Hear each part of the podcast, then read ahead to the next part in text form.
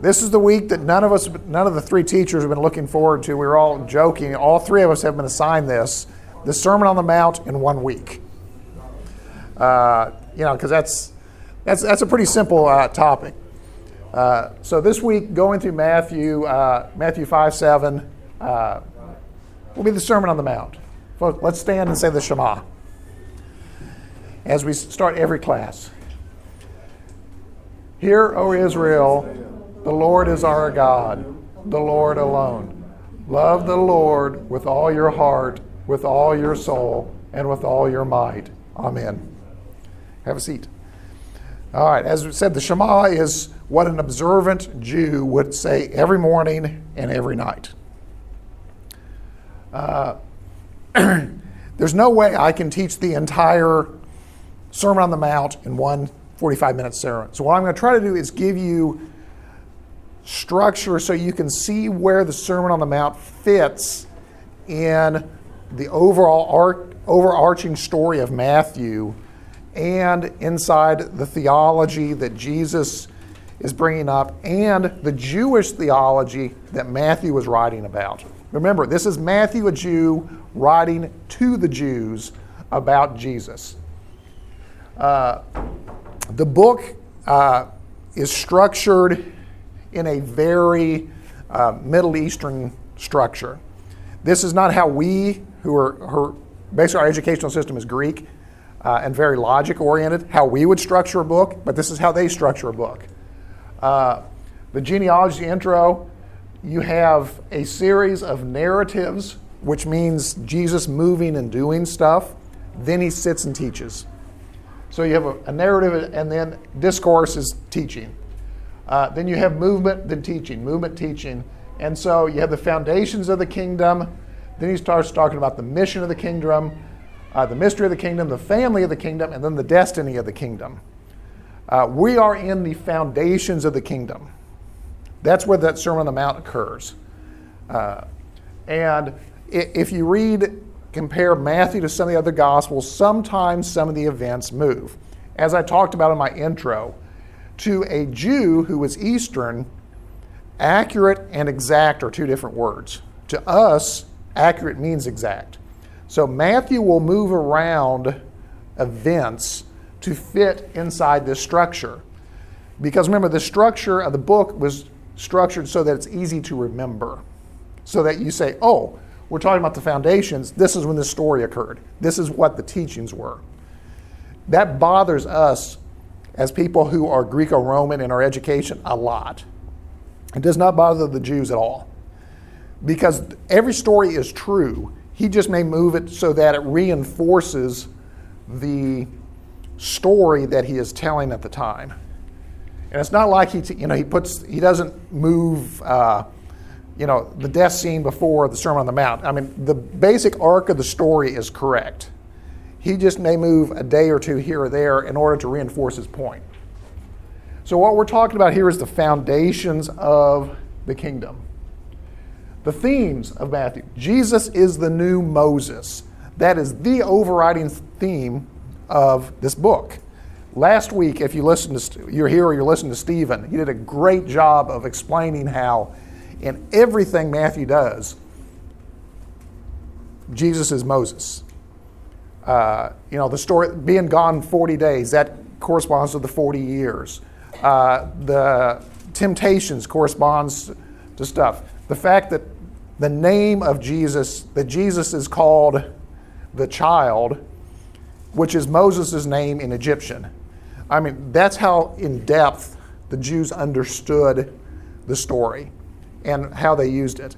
And so, over and over and over, you're going to see shadows of Moses. Jesus is the new Moses. So, everything that Matthew talks about Jesus doing is, you'll see reflected in the, old, in the Genesis story of Moses.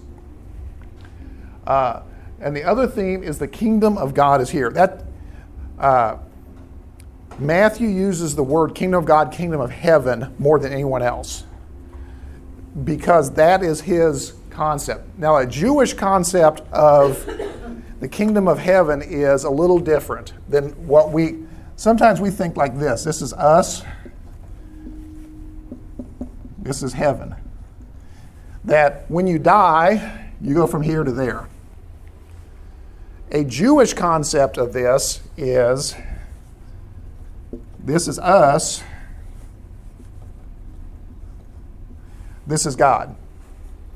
So when Matthew keeps saying the kingdom of heaven is here, he is saying this that the kingdom of heaven has enveloped the earth.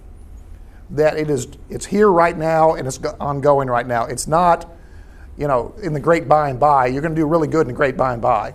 He says, if you're in the kingdom of heaven, it's here now. God is here now. He's here among his people. So that's when you see that written, when he talks about the kingdom of God, kingdom of heaven, you're going to, that's what he's talking about, is that the kingdom is here and it's present at the current time.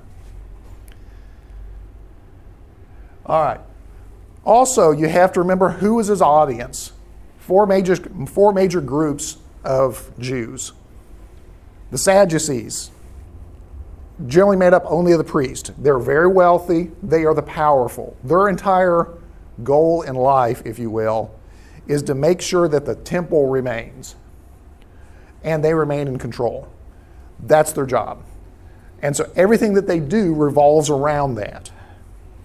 The Pharisees, uh, we have kind of a, a 2,000 year later view of the Pharisees than what the Jews of the first century did. We look, you know, in English, being a Pharisee is not a compliment. If I tell, say, you're a Pharisee, you would go, you would slap me. In first century Judaism, you'd go, thank you. The most respected people in Judea were the Pharisees, by far. You wanted your kid to grow up to be a Pharisee because they were seen as the true believers in the Torah. They were the protectors of the Torah. Their whole life revolved around the Torah, the first five books of the Bible. Uh, and that, that what they wanted to maintain was scriptural living. So they were seen as the very conservative, very, uh, the, the most biblical, if you will, of the Jews. So they were, and there's, there's not very many of them. See, I was right. Boom, the light comes on. Uh, there's only about 6,000 Pharisees in all of around the world. In the, the Roman world, there's probably about two and a half, three million Jews. There's 6,000 Pharisees at their peak. It's very hard to be a Pharisee. You had to study, you had to work very hard.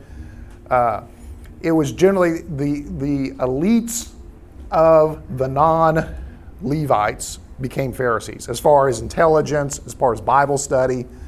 Uh, so Pharisees were very, very, very highly thought of by the average Jew. The Zealots. The Zealots were the guys that wanted independence.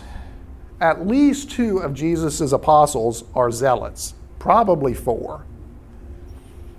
Uh, the Zealots were uh, do anything that we can do to kick the Romans out of Judea, that we want to be independent again.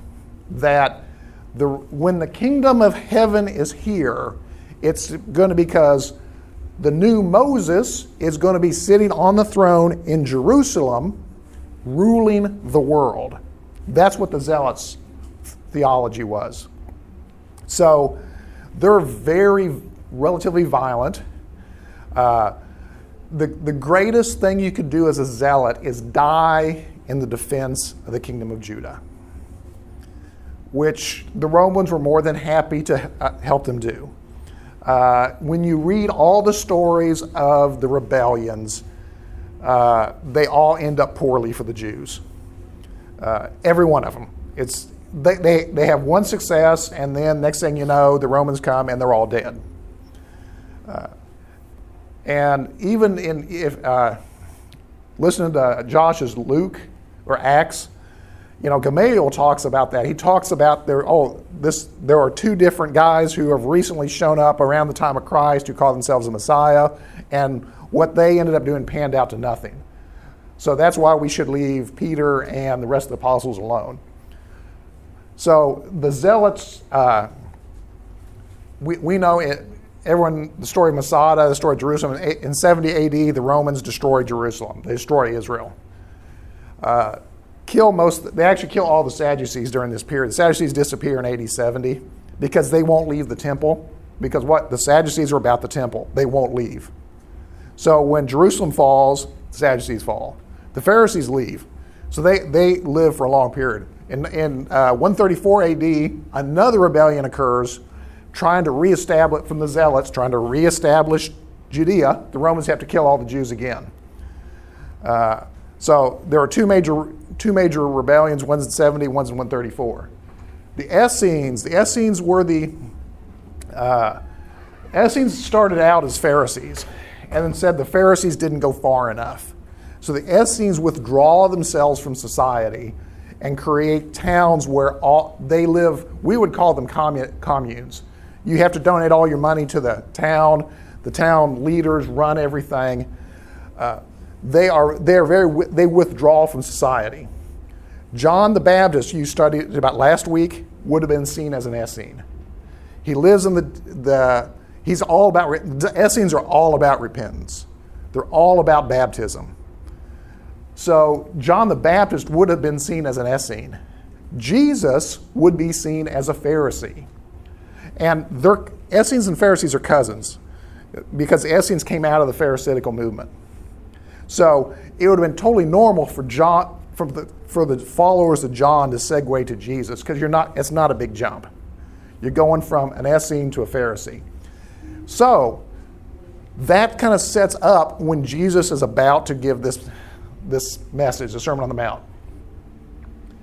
Uh, the other thing that shows up in the Sermon on the Mount, the theology of the first century is prosperity theology, which is rich equals righteous, poor equals sinful.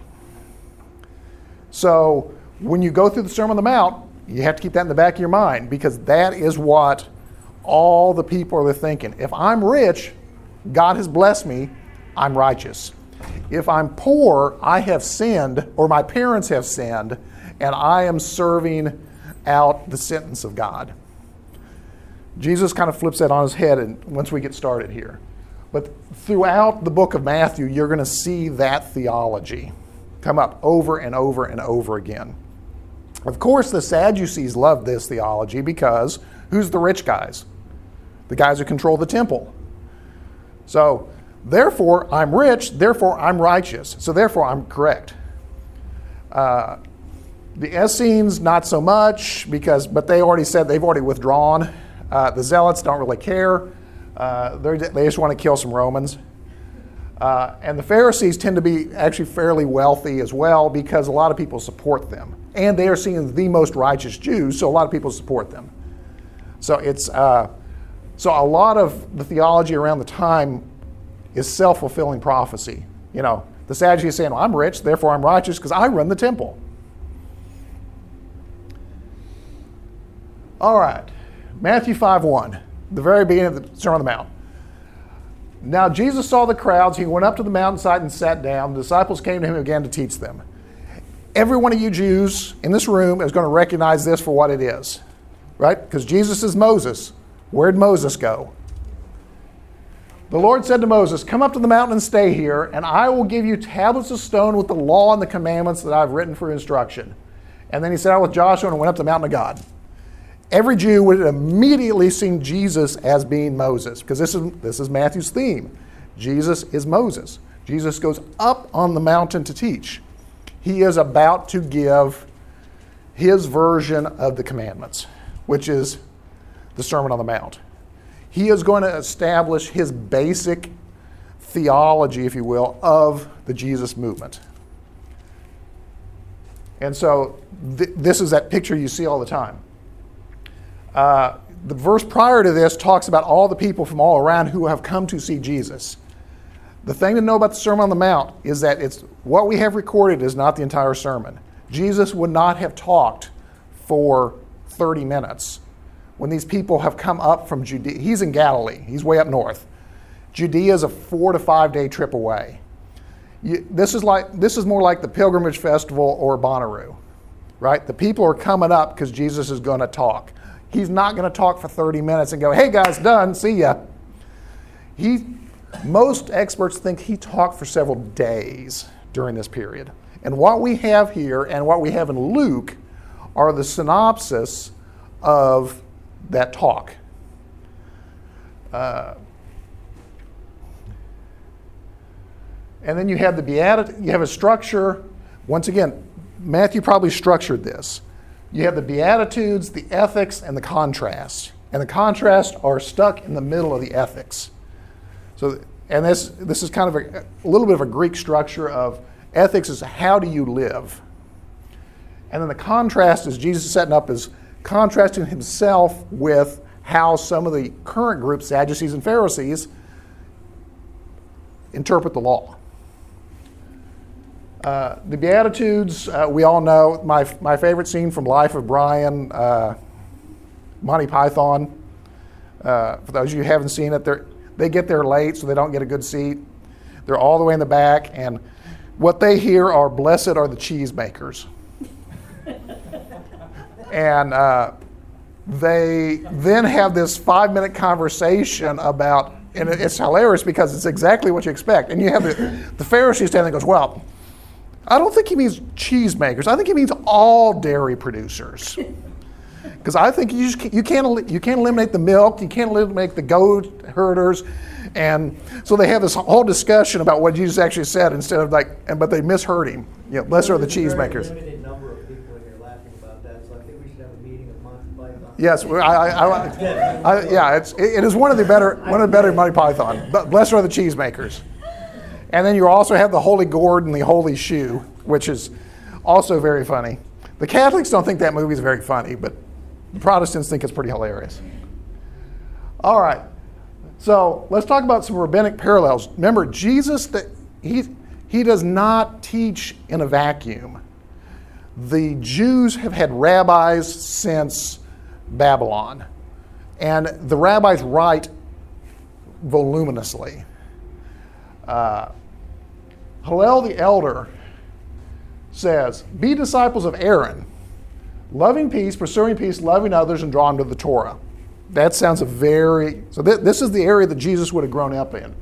Uh, Hillel the elder, do not, do not do unto others what you do not want done to you. What's that sound like? That's the golden rule, right? Only Jesus does it positive instead of negative. Uh, see if here are numbers to what may Moses be compared? Remember, what's Jesus? The new Moses.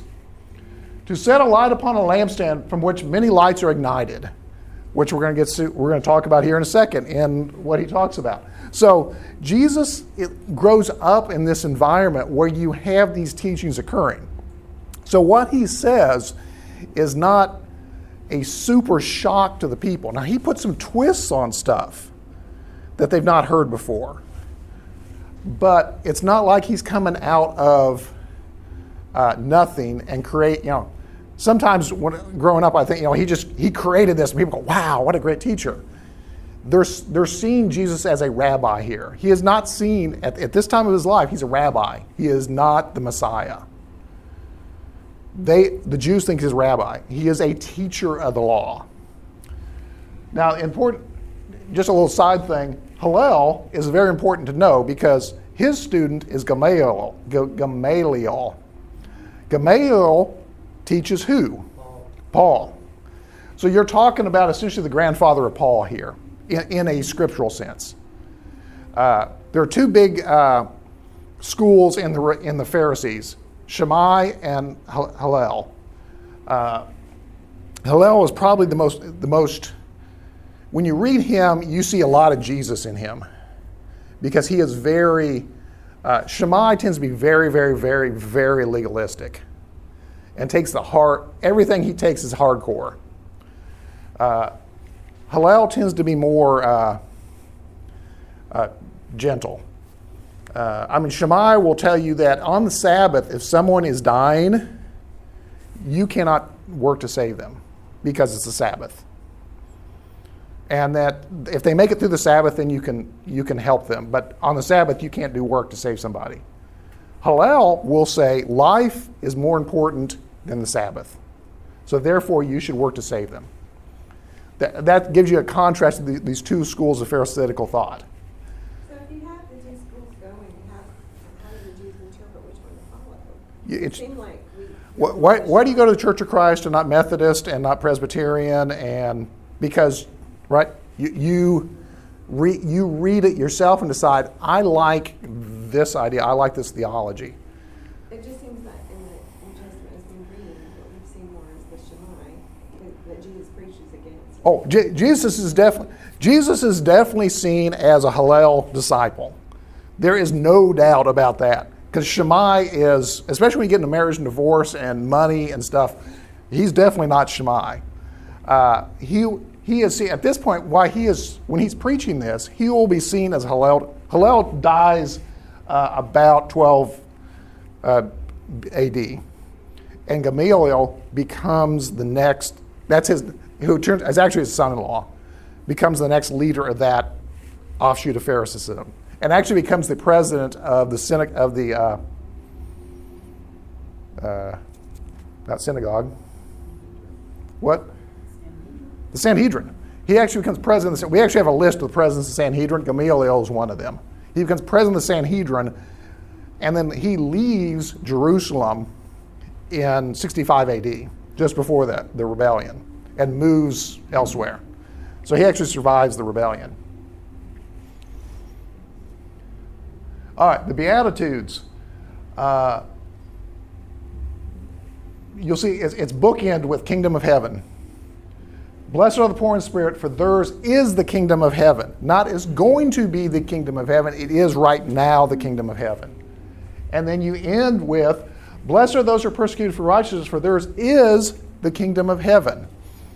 So, a very Jewish way of writing, you, you start and end with the same thing, you sandwich in between. And you see there, are, Jesus is actually quoting verses from Psalms, from Isaiah in here.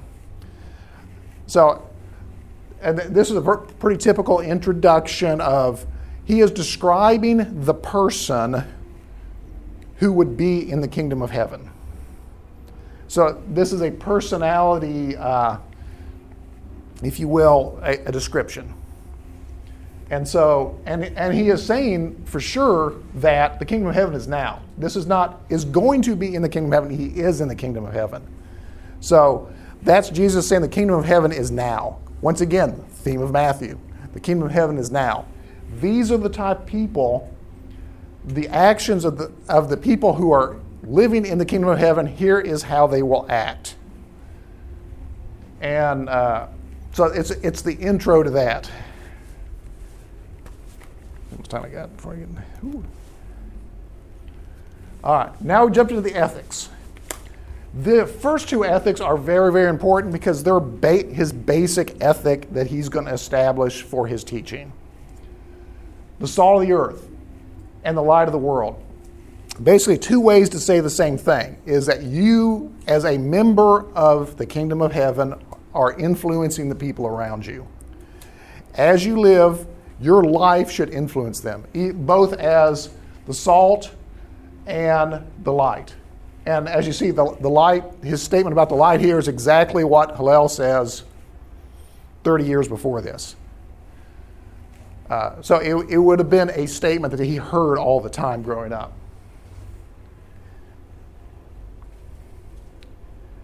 All right, Matthew 17 20. Do not think I came to abolish the law of the prophet. I did not come to abolish them, but to fulfill them. Uh, remember, Jesus is a Jew. He's an observant Jew. He's an observant Jew his entire life. Uh, like Stephen said last week, the scriptures, the story of the scriptures are intact. God does not change from the Old Testament to the New Testament. If you look at his ethic, what he teaches, the stories, how you, salvation occurs, it occurs the same. He's looking for the same type people, the same type people in the Old Testament or in the New Testament, as far as members of the kingdom of heaven. And uh, for I tell you, unless your righteousness surpasses that of the Pharisees, you shall not enter the kingdom of heaven. Again, we, we look at that as a very low bar. because we look at Pharisees as hypocrites. He does not see them as hypocrites. He sees them as people that are pursuing God with their entire life.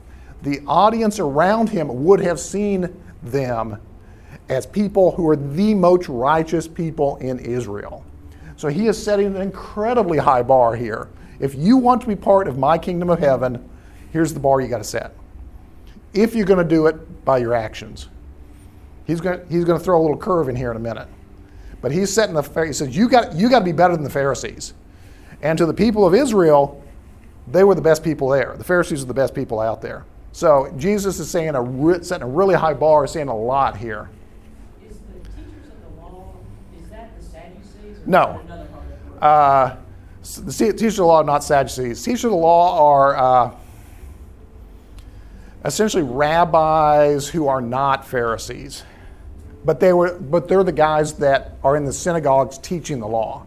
Remember, there's only six thousand Pharisees, so you your your synagogue would not have you would not have a Pharisee necessarily as your rabbi. But these are people who are professional teachers of the law. So their entire life was studying the Torah, the first five books, and teaching it to everyone in the synagogue.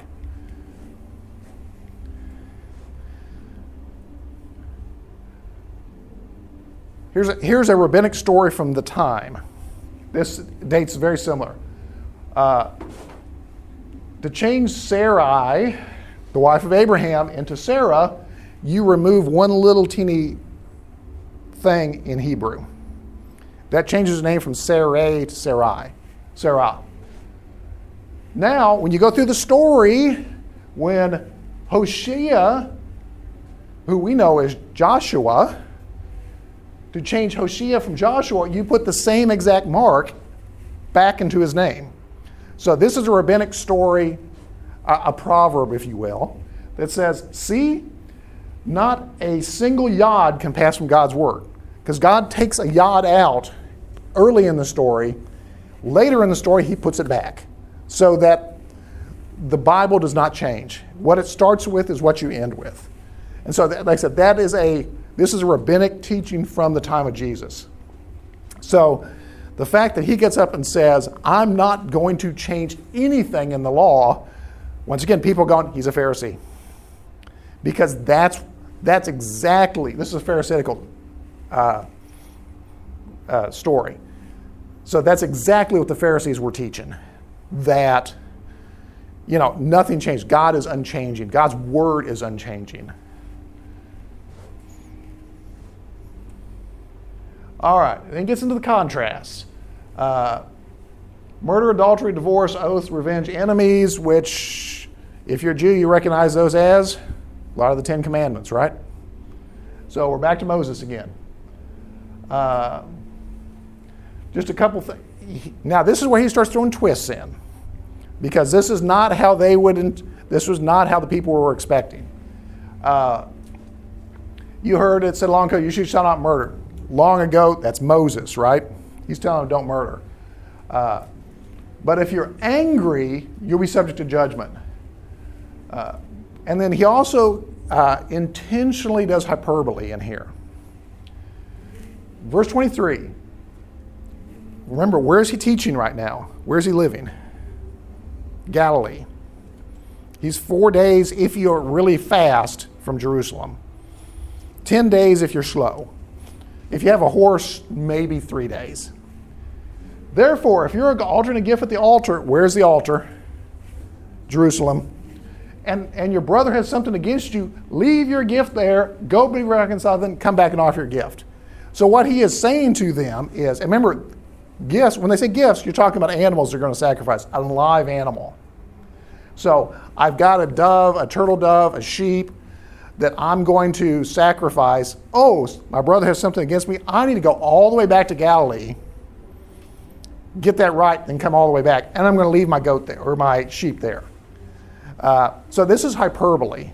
It's intentional hyperbole, but he's, he's saying how important it is for you to live in peace with the people around you and be aware of your influence with them and whether or not you have conflicts and how it is so important to God that you live in peace with your brothers that that's more important than sacrificing at the, at the temple. So that's what he is saying here. And another one, uh, which the Jews really hated to hear this one settle matters quickly with your adversaries taking you to court. Do it together, or you may be handed over to the judge and he'll throw you in prison. What's that make you? If you're going get thrown in prison, who's the guilty party in this? You.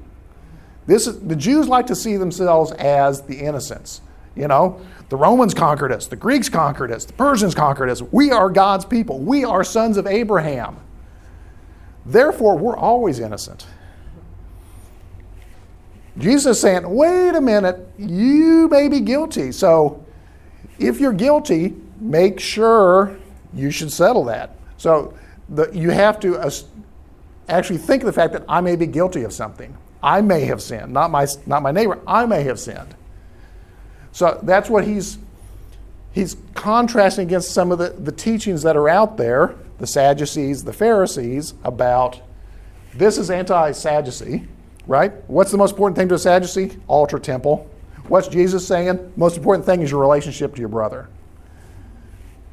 Uh, the Pharisees, I, I am perfect because I have studied the law. Therefore, I can never be guilty of anything. So if someone's suing me, they're evil. And Jesus is saying, mm, not so much. You might be guilty. You need to understand that. Uh, adultery, divorce. Again, he goes, he goes into hypertrophy here. Hyper, hyperbole. Hypertrophy. Hyper, too much medicine. Uh, hyperbole. Uh, you know, gouge your eye out, cut your hand off. Uh, and then this is where he definitely is a Hillel disciple. Uh, Shammai basically says, hey, if you want divorce, go for it. Uh, Shammai will say, if my wife burns my dinner, it is grounds for divorce. Because that means she does not love me, she does not care to make sure that my food is not burned. So, give her a certificate of divorce and off we go. Uh, Hillel takes a much more holistic view and says, no, that's probably not reason for divorce. This is very much Hillel. Uh, unless there's sexual immorality or adultery, uh, no divorce. And then the certificate of divorce is all about uh, that allows you to remarry in the Jewish world. If you do not have a certificate, you are still married. And so you can't remarry. Uh, but so he is actually saying two things. One is that if you divorce them, you must give them a certificate. Don't and remember who's all the prop, who controls the property in uh, Jewish world? Men or women? Men. So therefore, if I divorce you and don't give you a certificate of marriage so you can remarry, what did I just do to you? you you're, you're, you have no property, you have no money, you cannot get money, you cannot get property. Certi- just curious, where did that certificate come from? Did you have to buy it? Oh, I'm sure you did. Someone had to write it, but yeah. But base, but it, it allowed you to, it allowed you if the woman to remarry. Oaths. Uh, the Jews at this period of time, especially the Sadducees and the Pharisees, had a pyramid version of oaths. If I'm a, you know, if, if just me and Steve talking, uh, I go, yeah, let's see. Yeah, I swear by my hair that this is true because the hair is, is God creates my hair. So therefore, I swear. Now, if I'm really a little bit more serious, I'm going to say, I swear by the city of Jerusalem, God's temple. Now, if I'm really, really serious, I'm going, I swear by the altar in the temple in the city of Jerusalem. So there's this hierarchical series of oaths that says how serious you are about telling the truth. And what Jesus is, says, uh, no, it's either true or it's not true. So say yes or no. Don't get into this whole hierarchy. His whole thing of the temple's just the temple. Because especially later on in the book, he's about to say the temple's not the temple anymore. But the temple is just the temple. It is not this thing that you can swear by. Live your life in such a way that people know that your yes is yes and your no is no. Be people of integrity. revenge and enemies. Uh, we'll start at the bottom. I love the fact that uh, love your neighbor, hate your enemy. If you love those who love you, what reward do we get? Not even the tax collectors are doing that. Who's writing this book? Matthew, the tax collector. So I mean, Matthew even put Matthew even understands that he is the lowest of the low. Uh, and then uh, an eye for an eye, tooth for tooth. Do not resist an evil person who slaps you on the right cheek. Now, this is you get into when you slap on the right cheek, that's a backhanded slap, right? Because I can't unless no, they, Jesus assumes no one's left-handed, by the way. Uh, so if I'm slapping like this, that's an insult. That's not, I'm not assaulting you. What I'm saying is I am higher than you and I'm insulting you. Boom. Uh, and so what he says is turn the other cheek and slap me that way. So to slap me this way is as equals.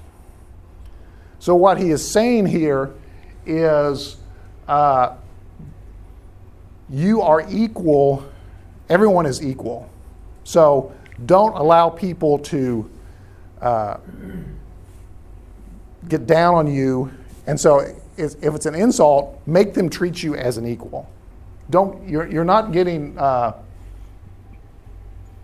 uh, revenge. You want to treat them as an equal. Do more than they ask. Uh, the, if they want to take your shirt, sue you and take your shirt, hand over your coat as well. That's basically all your clothes, by the way. What he says, if, if you're going to sue me, I'm going to make I'm going to give you everything and you're going to look ridiculous because you just took my everything. It's going on. If uh, Roman law, the soldiers could make you go one mile, one mile only. It was against the law to go two miles. They would get in trouble if they made you go two miles. Uh, so go with them two miles. And says, and just said, I'm doing it because you're my brother. And take, take whatever load that the Romans were making you do an extra mile says, go beyond, be more than legalistically what you have to do.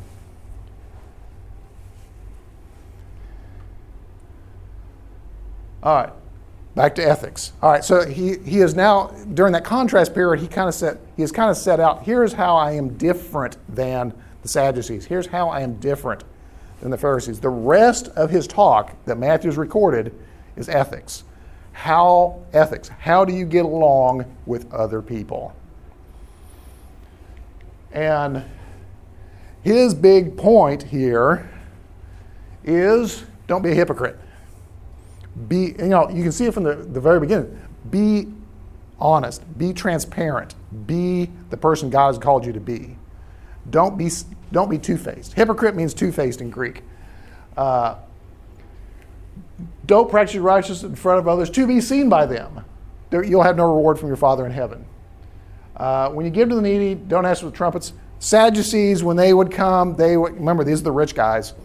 They would have people in front of them blowing trumpets. Yay! Steve Adams coming to give money to uh, Jim Smith. And then Steve would come up with a little bag and he would knock on Jim's door. Jim would come out and say, Jim, I heard your, I'm heard, I heard you you need something have this. And everyone go, yay! That's literally how they would do it in the city of Jerusalem. It was not, uh, you know, hey, you, you know something, let me give you something. And then uh, the other thing they would do is in the temple, the, the giving uh, thing was metal. And so if you dumped a lot of gold in there, it would make a lot of noise. And so you would see guys come up, eh, it's time, it's time to do the little tithe. Let me, let me pour this in.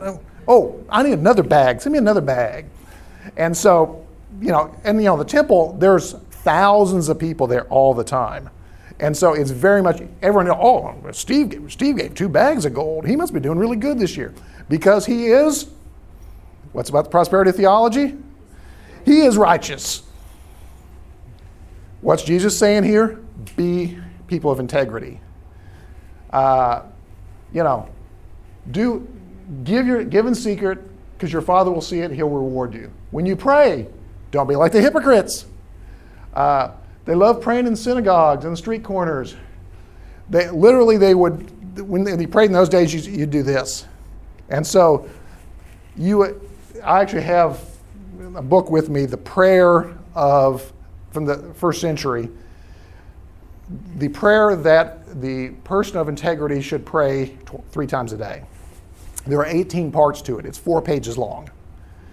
And that's what Jesus is talking about is that if you're a good Pharisee, you pray this exact prayer. And then we actually have writings from the Pharisees talking about whether there's 18 or 19 things that you should pray for. There's an argument about one of them, whether it's two or one. And there actually was a division among the Pharisees on whether it's an 18 or 19, and they had fights. But that you would pray that prayer, and you'd get in front of the temple, and then you'd, and so the whole thing, everyone would look at you, you'd scream really loud, people would see you, you would beat your breast, oh God, and then you would pray these 18 things. And uh, same thing for uh, the, some of the pagan religions with the same thing is the longer your prayer ran, the better you were. And so, you know, we see that sometimes upstairs in prayers, right? You know, sometimes some guys a little longer prayers than others. Uh, but the same, what, what Jesus is saying here, just be honest, be open. Prayer, pray your pray, because your, your prayer is to God, it's not to other people. And so be pe- people of integrity and don't be a hypocrite. Don't do one thing and say the other. Uh, same thing for fast. Fasting, they would, you know, if you're fasting, you would you'd put on ripped clothes and you wouldn't take a bath and you'd be wondering, oh, I'm fasting. I'm doing the five day fast. And, you know, and they'd wander in the streets and, oh yeah, oh yeah, yeah, Brother Steve, he's fasting. Well, he looks terrible. He must be, he must be fasting really good. Again, uh, there's a, and most importantly, there's only one day that all Jews are called to fast. That's the Day of Atonement. The Pharisees would fast every Monday and Thursday because they wanted to make sure they didn't miss something. And so they added all these, these fasting. So if you're a good Pharisee, you fasted on Monday and Thursday. So that's what he's talking about, these guys going, oh, you walk, you know, you walk down the street and you see Steve, oh, you know, he's got the oil in his hair, he's looking bad, his ripped clothes. Oh, it must be Thursday, right? It's, you know, fasting day. Uh, and he says, you know, the reason for the fast is for you as a, as a form of devotion to God to talk to God. It's not for other people to see you fast. So don't be a hypocrite. So you say, don't be a hypocrite, don't be a hypocrite, don't be a hypocrite. What's his theme here? Don't be a hypocrite. So in everything you do, do to others what you'd have them do, for this sums up the law and the prophets. Hillel the elder. For do not what you want to do what you do not want someone to do, do not do to them. This sums up the Torah and the rest is commentary. Now go and learn it. That's from 30 years before Jesus gives this lesson. So, does has Jesus heard this before? Absolutely, because he Joseph was an observant Jew, was most likely on the probably not a Pharisee, but he would have been taught by Pharisees. And so Hillel, he would have heard this. Uh, and that's literally, I mean, you can't get better than that. I mean, those, those are identical. That's because someone comes to Hillel and asks him, how do, I, how, how do I a good Jew? I want to convert to Judaism. How am I a good Jew? And that's what Hillel tells them. Uh, he tells them, hey, just do this. That's under the Torah. Everything else, literally everything else in the Torah is commentary over this law right here. If you do this, that's what God wants you to do. Everything else is how God has told you to do this. And then remember, the Jews also had the Mishnah, which is writings on the Torah. And so a good Jew not only had the Torah, but he had all the Mishnah that goes with it, and he memorized that as well. So all, what all the rabbis said about what God said. Uh, another one here. We, you know, we, we all sang the song, right? Uh, build your house upon the rock, not on the sand. Same story. Rabbi Elisha same exact story, about the same time. Uh, and just for Steve, since you're a co- contractor, don't put the brick on the bottom of the stone. Put the stone on the bottom and the brick on top. And just, just letting you know. Just letting you know. That, that's, that's biblical now. Uh, and then you get to the end of this, which is a at least one day, probably multiple days of Jesus talking. And you have people from all over, Jews from all over Judea, Samaria, Galilee, Babylon. It talks in the fourth chapter, just before this, where all are, they're all from. He finished these sayings, and people were amazed at his teaching because he taught as one who had authority and not as a teacher of the law. Because what the teachers did is they would say, Now, Rabbi Elisha said, or Rabbi Hillel said, and then they would quote what all these guys say. Jesus doesn't teach that way. He says, Here's what I say. And so, and part of this is Matthew telling you Jesus is different. That Jesus is more than a rabbi. Jesus is the Messiah. So this is not Jesus quoting other people, even though you can see from Hillel and Elijah and some of the other guys that they have said similar things. This is Jesus saying, I'm saying these. This is the teaching. This is how you get in the kingdom of heaven, is to be a person like this. And so that's so that's the end. Am I, am I close? Am I on time? Probably pretty close. Oop, two minutes over. So there you go. The Sermon on the Mount in 45 minutes. Uh, like I said, it's people study their entire lives and write their doctoral thesis on this sermon. And but but that gives you the where this fits in the mission of Jesus and in the theology of the day and how people would have seen him. So they see him as a rabbi. Now, when, now at the, by the end of the sermon, they're starting to say he's more than a rabbi because he's not teaching like the other rabbis teach. And as you remember, the end of chapter 4, what was he doing? He was healing the sick, healing the uh, afflicted, he was healing people had spirits in them, making blind people see, all the things that everyone, every Jew would know that the Messiah does. So you're starting to see Matthew ramp up his evidence that Jesus is the Messiah because he's doing things the Messiah would do, he's teaching things that only the Messiah would teach, not a rabbi. All right, so next week, chapter 9, chapter 8.